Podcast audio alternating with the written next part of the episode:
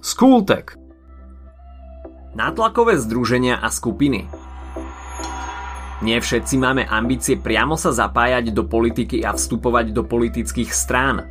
I napriek tomu však chcú mnohí z nás priniesť do spoločnosti zmenu, alebo sa postaviť za hodnoty, ktoré sú pre nás dôležité. Spraviť tak môžu aj bez toho, aby sa museli stať členmi politických strán. Okrem politických strán existujú aj mnohé neformálne združenia a hnutia, ktorých cieľom je vytvárať nepriamy alebo aj priamy tlak na politikov a spoločnosť s cieľom upozorniť na rôzne problémy v spoločnosti a docieliť ich nápravu. Tieto hnutia môžu fungovať na miestnej, regionálnej, národnej alebo aj medzinárodnej úrovni a môžu sa zameriavať na jednu alebo aj viacero záležitostí. Existujú dve hlavné skupiny týchto hnutí a skupín. Skúsite si tipnúť aké? Ide o ekonomické nátlakové skupiny a neekonomické nátlakové skupiny. Ekonomické nátlakové skupiny sú spojené s ekonomicko-existenčnými záujmami svojich členov. Do tejto skupiny patria výrobné združenia, pracovné organizácie, obchodná komora, poľnohospodárske združenia a rôzne profesijné združenia. Výrobné združenia sú veľmi dôležité hlavne pre ekonomiku a sociálnu stabilitu štátu, keďže výrobná aktivita vytvára materiálne bohatstvo štátu a spoločnosti. Uspokojujú potreby občanov a vytvárajú pracovné miesta. K pracovným organizáciám patria tzv. Odbory, ktorým ide o ochranu zamestnancov, rast miest, stability pracovných príležitostí či zdravotné a sociálne poistenie zamestnancov.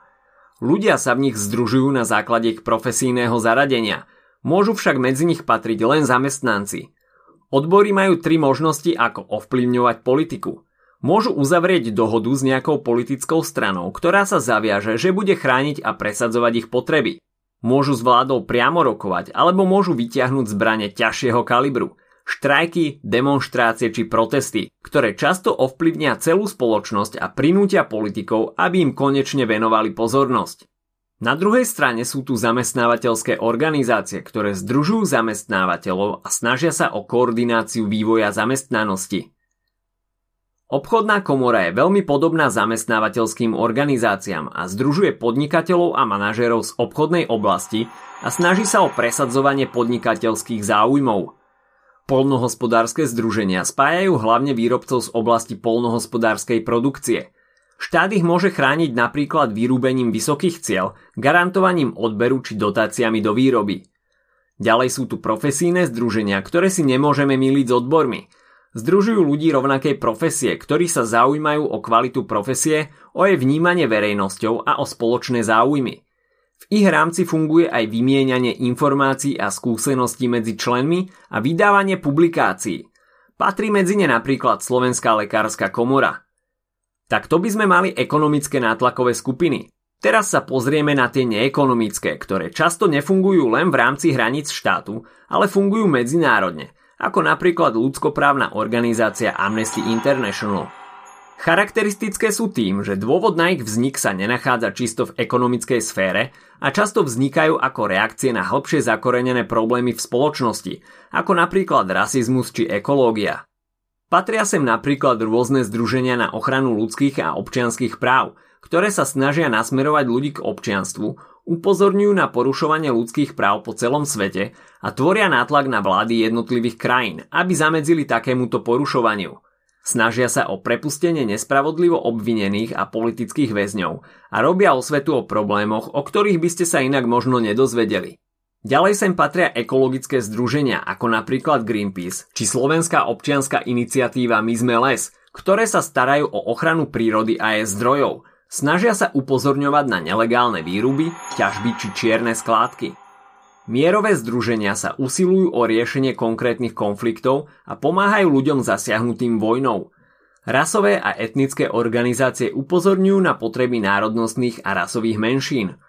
Ďalej sú tu náboženské organizácie, organizácie žien a mládeže alebo aj združenia miest a obcí. Tak si to teda zopakujme.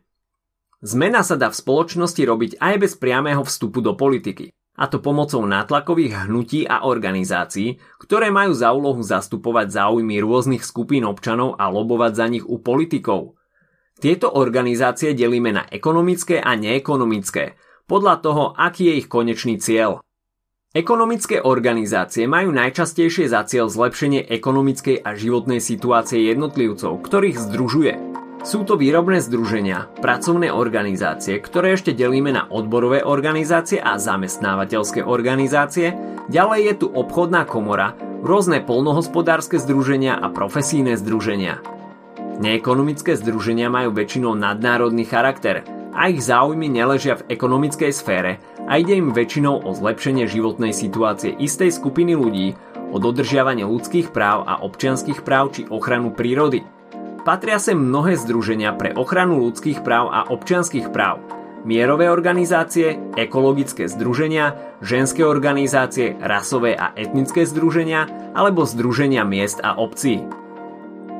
Ak sa ti dnešný podcast páčil, nezabudni si vypočuť aj ďalšie epizódy z Cooltagu alebo našej série hashtag čitateľský denník, v ktorej sme spracovali dve desiatky diel, ktoré by si mal poznať. Potešíme sa aj, ak nás ohodnotíš na Apple Podcasts, napíšeš komentár na YouTube alebo dáš odber na Spotify, aby ti nič neuniklo. A nezabudni o nás povedať kamošom. Počujeme sa pri ďalšej časti z Cooltagu.